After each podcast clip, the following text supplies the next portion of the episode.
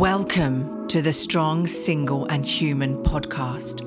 A real look at single parenting, how to navigate the ups and downs of life with kids on your own while keeping sane. We cover all manner of subjects from domestic violence, dealing with childhood trauma, through to fussy eaters and how to help your kids become resilient. I'm your host, Claire Martin. Welcome. What can I tell you about this week's guest? Well, Angela is a seasoned performer with three Melbourne Comedy Festival solo shows under her belt. She has been a support act for many of the big names in comedy, and she was a finalist in the Kings of Comedy contest and a preliminary finalist in Melbourne in the Raw Comedy contest. More recently, she has been a writer for Mainland Tonight and for Pitch. Angela has a rare autoimmune condition. So when COVID hit, she had to lay low until they found a vaccine. It gave Angela a chance to focus on writing and not comedy.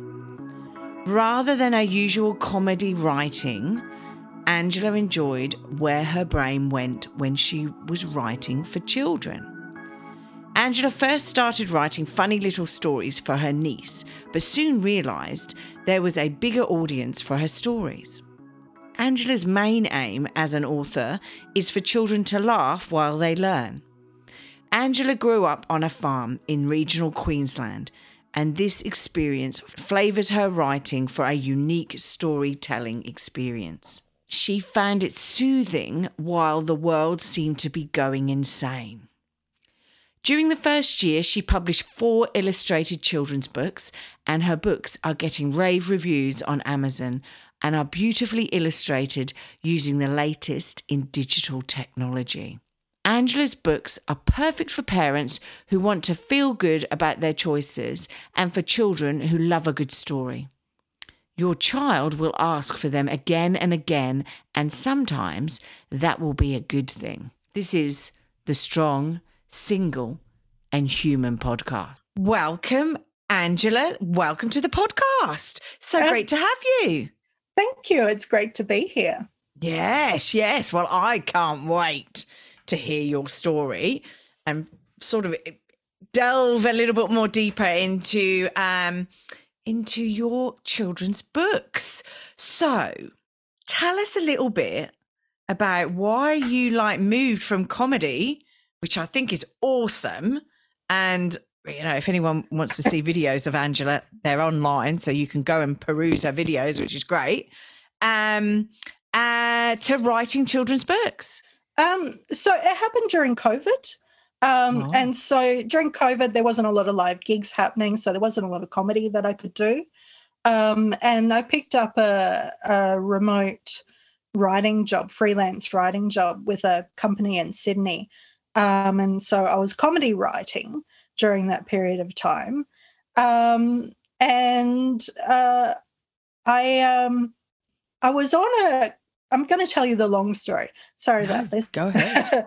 so there's a um, there's a comedy writing um, a page on Facebook uh, for comedy writers in Australia, and somewhere someone on there posted that a children's show was looking for humorous sketches to go on the show and he posted the details and whatever and i thought well i'll give that a shot um, and i wrote and i wrote a children's sketch and they chose it uh, and they animated it and it went to air um, and it was about penguins that what's um, what's the name of it can we can we see it on youtube um I'm not sure actually. I don't think the mm. actual sketch has a name. I don't think it's oh. just the individual sketch. You can probably only see the full full children's show. Oh, um okay, bugger. Yeah. Um but uh anyway, um uh, after that, um, I thought I could, I could do this. I could write some more sketches and whatever. Um, and a friend of mine's an animator, and she put me onto some animation software that does most of the animation process for you. It's all automated, and you just got to like drag things into your screen, kind of thing. Um, so you don't have to draw anything. Um, and so I started writing little stories um, that I thought my niece would enjoy. Uh, and putting little animations on it. And I created kind of like a kids channel on YouTube. Wow. Um, um, yeah, it, I mean, and what's this? And what's this software? Is this like an AI software? Is it like where it reads your words and then interprets them into uh, a cartoon? It's not. It's anime? not AI. It's not AI. It's called Animatron. Um, oh. it the registration for it is a little expensive, but considering what it does, it's kind of worth it. Yeah. Um, so I only had a year's subscription to the site, um, and then I moved on to other things. Um, but uh, you know, if anyone's interested in doing something like that, I definitely recommend Animatron as a, yeah. as the software to do it. Yeah, no, defo. Uh, so okay, so you so you established what eh, what's the name of this? Eh, is it still established this children's channel with um, the animatronic? I haven't loaded much onto it. There's only a, a few little sketches that are on there. Um, it's called Curious Ange. Oh, okay. Curious um, Ange. So if you go onto YouTube and have a look at the Curious Ange channel, there's just a few little children's stories that have been animated on that. Okay. Um, uh, but uh, I'm not regularly maintaining that site at the moment. That's okay. You're busy doing other things. You're busy kicking goals in the children's book area. So, okay, yeah. so you did the anime. Then how did you move into actual books, though? So my boss in Sydney, the company that I was writing for, saw my animations and he got a bit excited about um, optioning my work. And there were discussions that were had, uh, and it was all very exciting for me. Um, but they ended up deciding uh, not to that it wasn't the direction they're wanting to go in, and they didn't option it. What's optioning? What is? Because some people listening to this might not even know what optioning is. I don't um, know what um, optioning is. So uh, basically, it's buying your work so that they can oh. sell it. Okay. Um, so okay. it's buying the idea. Um, so they were going to create a children. They were thinking about creating a children's channel with, uh, like a children's not channel um, show with uh, my stories in it, um, and hiring some writers wow. to. Uh, That's full on. To, to use the formula that I was using for the stories because I, I apply a formula to my stories. Oh, well, we're going to um, have to get into that later. We're going to have to get into that later. But yeah, carry on. Carry yeah. on. Don't want to stop you. So, but even though it didn't go ahead and the deal didn't happen, um, it was still encouraging for me to go, well, you know, I'm I'm actually pretty good at this. Um, and it, I had success a lot easier with children's writing than what I ever did with comedy. Comedy is a really difficult art form. Uh, it takes a long time to get good at it.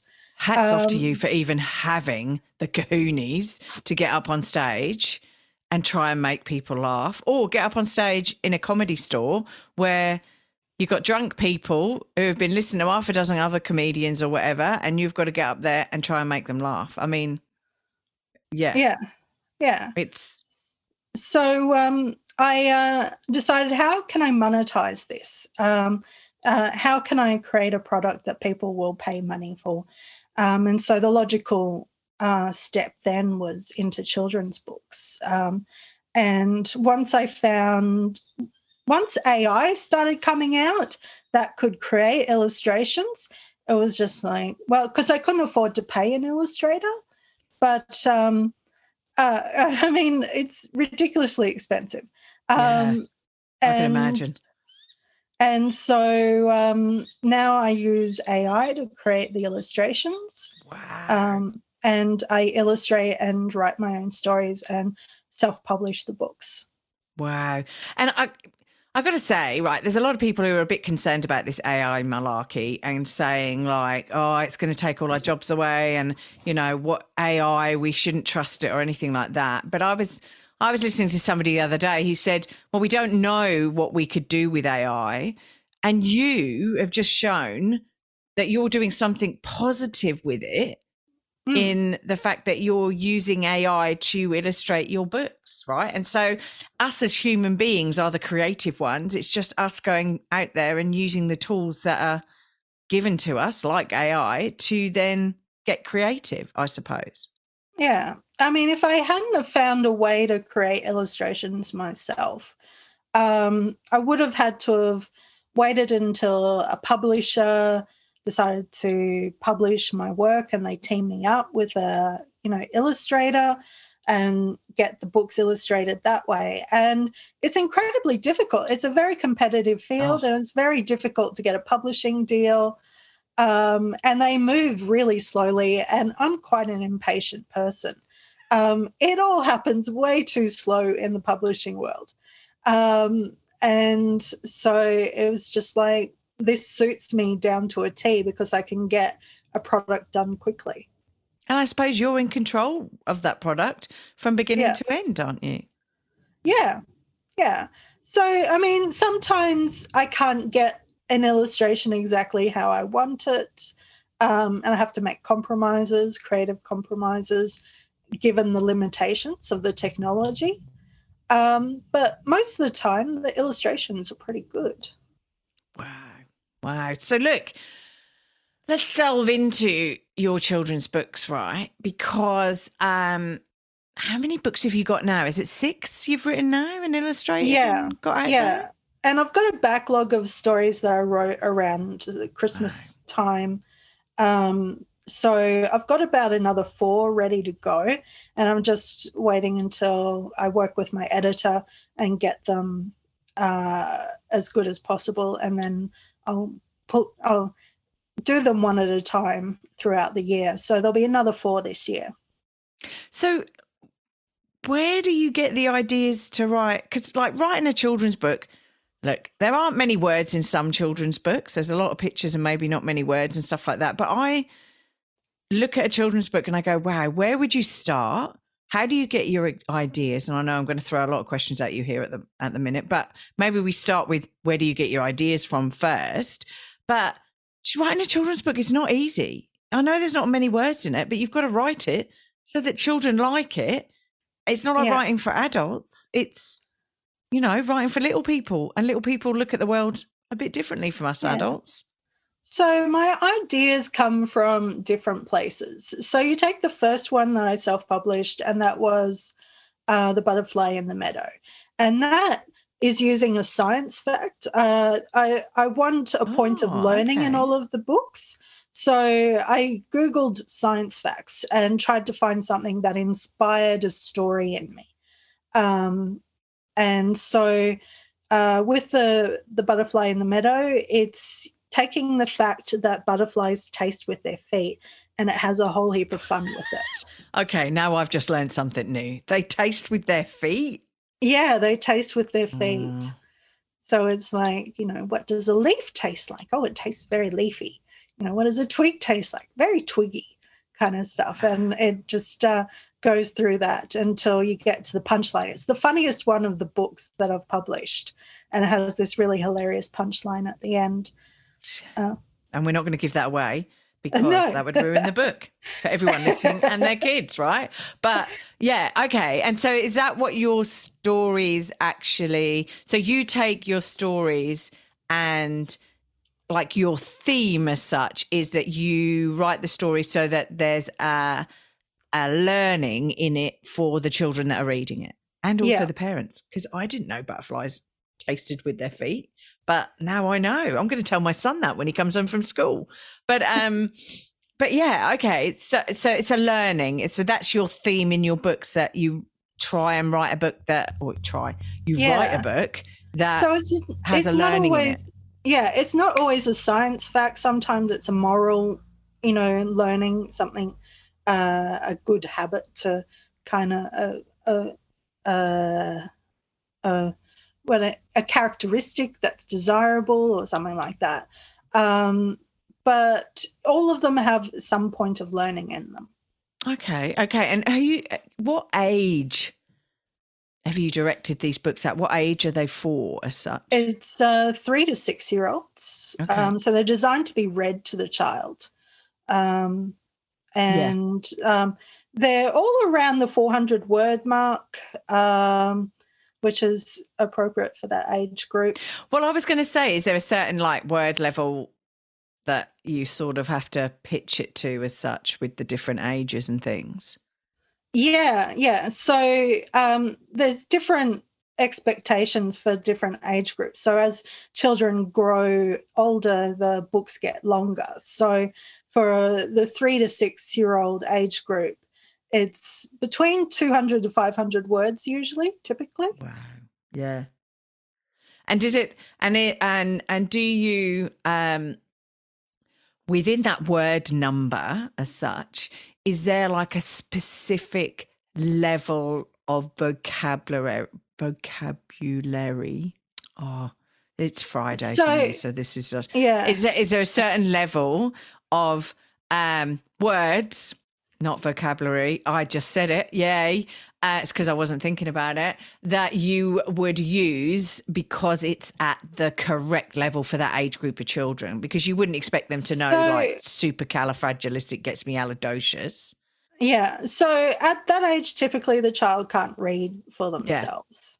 Yeah. Um, so the book's being read to them. So they'll recognize higher levels of words that are being read to them rather than when you're writing for, you know, the six to eight age group where children are learning to read, then you do need to simplify the language a lot more because they're beginner readers. Whereas when the book is designed to be read to the child, you can get away with slightly more sophisticated language because it's being read to them. But even so, still within that, you know, trying not to use too many big words or anything too sophisticated. Yeah. Yeah, because the adult will understand it, but the child will just go, What? Say what? What did you say? What's that massive, great big viaduct, whatever, blah, blah. They're not going to understand that. And do they really need to know what it is? No. Um, so how do you how do you like okay, so you've got a theme, right? And I'm trying to delve into this because I'm just I I don't know whether any of my listeners have a penchant and think that they have a children's book within them and it might be something that they want to embark on but I'm fascinated with children's authors. Sorry I sound like a stalker now but with children's authors and how you actually create children's books because they're so integral to the education and setting up the values and behaviors. Sorry to put all of this pressure on you, Angela, when you're writing your books, but you know, your books are what help us parents to instill the right values and behaviors in our kids, right? So now you've got a theme. So now you've actually got a theme and everything sort of set up, right? I don't know, some learning value, some value that you would like um, to put within your book that you want a child to actually learn about.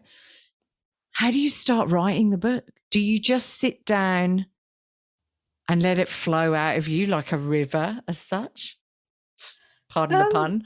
But like, or do you have you got a character? Is it Ange, your character, like from uh, your videos, or? No, there is a girl that pops up in a couple of the in three of the books there's a child called becky. So when i have an actual child in the book and it's not animals that are that are in the book um, I, will call the child becky. So there's a bit of consistency through the books. Um, and she has some fairly consistent character traits throughout the books. Um, so i mean she's the the main repeating character. Um, but a lot of the books are about animals pretending to be humans, kind of um, humanizing animals. Um, and uh, to sit down and actually start creating uh, a book, I mean, the ideas come from different directions. It might be a science fact that I've decided I can write a story around, or it uh, one of my stories, the one that I just published most recently, The Busybody Bee, um, I was in the shower and the name The Busybody Bee came to me. And I thought, that's a brilliant name for a children's book. Um, and so I just decided, well, what would a story about a busybody bee be like? Um, and so I just started creating uh, a story around the title of the book.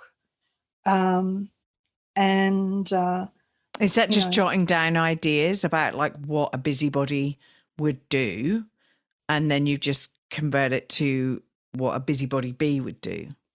Yeah. So um, I ended up coming up with a story where the other bees are calling her busybody because she's friends with all the other farm animals and she stops off on her way to the flower wildflower fields to to say good day to everybody. And the other bees are going calling her a busybody which makes her sad.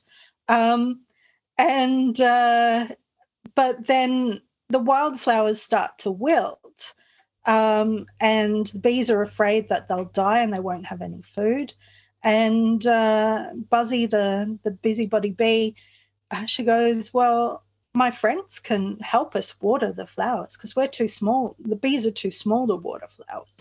Like, you know, they can't carry very much water, so they couldn't do it themselves. And just go, I've got all these farmyard friends. You know, they could help us water the flowers.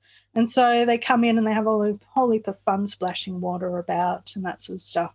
And then at the end, uh, the other bees are very glad that she had all of these other friends and they didn't call her a busybody ever again.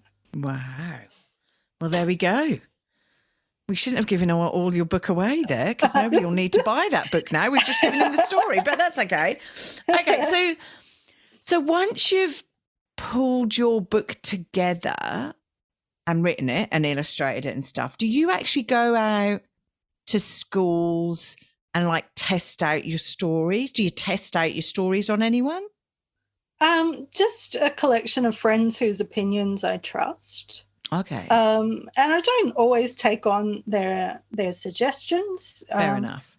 You know, um, but I I hang out with a lot of very talented people, um, coming from comedy. Yeah. Obviously, um, comedians tend to be creative in other fields as well. Um, and so I have people in that area whose opinions I trust, and uh, I run it past them, and they'll make suggestions for changes and that sort of stuff. And do you do you incorporate your comedy into these books? Because although children may not get comedy as such, um, their parents are reading them as well. So sometimes, I mean, I've read some books where I go, okay, that's a bit that was funny for me, but like my son's not got it. Yeah. Um, I mean, not all of them have like a specified punchline, you know, laugh out loud point. Um, but there's certainly an element of silliness and fun to all of them. Um, and some of them do have punchlines kind of in there, little jokes and that sort of stuff. Um, I mean, the I was talking about the butterfly in the meadow before, and it's it's a really funny book. It's got a couple of punchlines in it. yeah, it just has a lot of fun all the way through the book. Um, so I am trying to create a safe space for the children and also a, a space where they can have fun with learning. Yeah, no, awesome, awesome. Um, so which are you going to go back to comedy? Sorry, that question's been bouncing around in my head. Are you going back to it, or are you going to continue with the children's books? I, I think I can do both. Oh, there you go, multitasking. God love you, Yeah. Angela. Multitasking. Okay, well that's fine because we've just had the Melbourne Comedy Festival down here. And I know you've been busy doing other things, so you haven't been able to come down. But like, it would be great to have you back on the circuit as such and down in Melbourne for the comedy festival. Um, I know Brisbane Brisbane have a comedy festival as well, don't they? Yeah, they do. Yeah. Um, It's nowhere near as big as the Melbourne Comedy Festival, though. No, well, I'm not going to say anything, right? Because I would be biased towards Melbourne about everything. But no, that's cool. So, look, where do people find you online? Where the so we've mentioned about the website, uh, the YouTube channel. Sorry, if that um, that people can actually find um, Curious Ange. Is it Curious Ange? Yeah, Curious Anne. Curious yeah. Ange. Um, and then where can where can they find your books? Because you self publish. So what does that mean? Uh, I self-publish on Amazon, so my books are available on Amazon. Um, I've also got people at the markets in Brisbane selling them. Oh, cool. Um, uh, pay them a commission to sell my books. Um, so uh, yeah, uh, for people who are not in Brisbane, then uh, they're available on Amazon. And I'm a bit slack with social media. I'm not as set up on social media as I should be. Oh, you and um, me both. Uh, but my Instagram, I'm kind of developing that as my platform for promoting the books. So Angela Greensill Comic um, is my handle on Instagram, and mm-hmm. I've got a lot of the content that's in the books um, posted on Instagram, so you can see what's actually inside the books.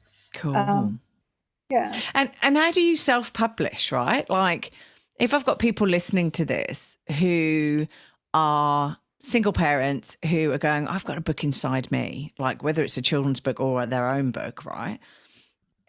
Do you just send your book to Amazon and they just then print it on a book and print um, it out there, all, or how do you do it?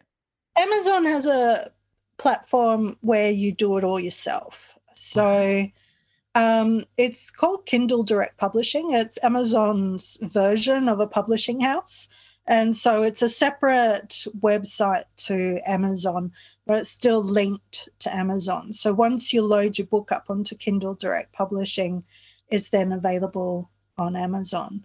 Wow. Um, and so the formatting for their software to get the look of the book right has to be exact. There's all sorts of things that'll just throw it off a little bit and it won't mm. look like how you want. So yeah. there's instructions that you can get from Amazon. Um, they either sell them as a book on Kindle, um, or if you go into Kindle Direct Publishing, the website, and you delve deep enough, you can get like a downloadable file that has the instructions on it so that you can get mm-hmm. the formatting right so your book will look like how it's supposed to a look book, when you publish it. Yeah. Yeah. Yeah. yeah. Wow, awesome tips, awesome tips. So so basically can they get you so just Amazon is where your where your books are if they need to have a look at Yeah, them. at the moment. Sometime this year I'm going to uh get registered on um, Ingram Spark, which will mean that I can then get it into retail stores. Um, it's a distribution um, company, yeah. Um, online distribution company. Um, so retailers can buy wholesale from them. Um, so I'm hoping to get into bookstores at some stage this year. No, cool. That's awesome. Wow, wow. So it's all going on for you, even without you being down in Melbourne for the Melbourne Comedy Festival.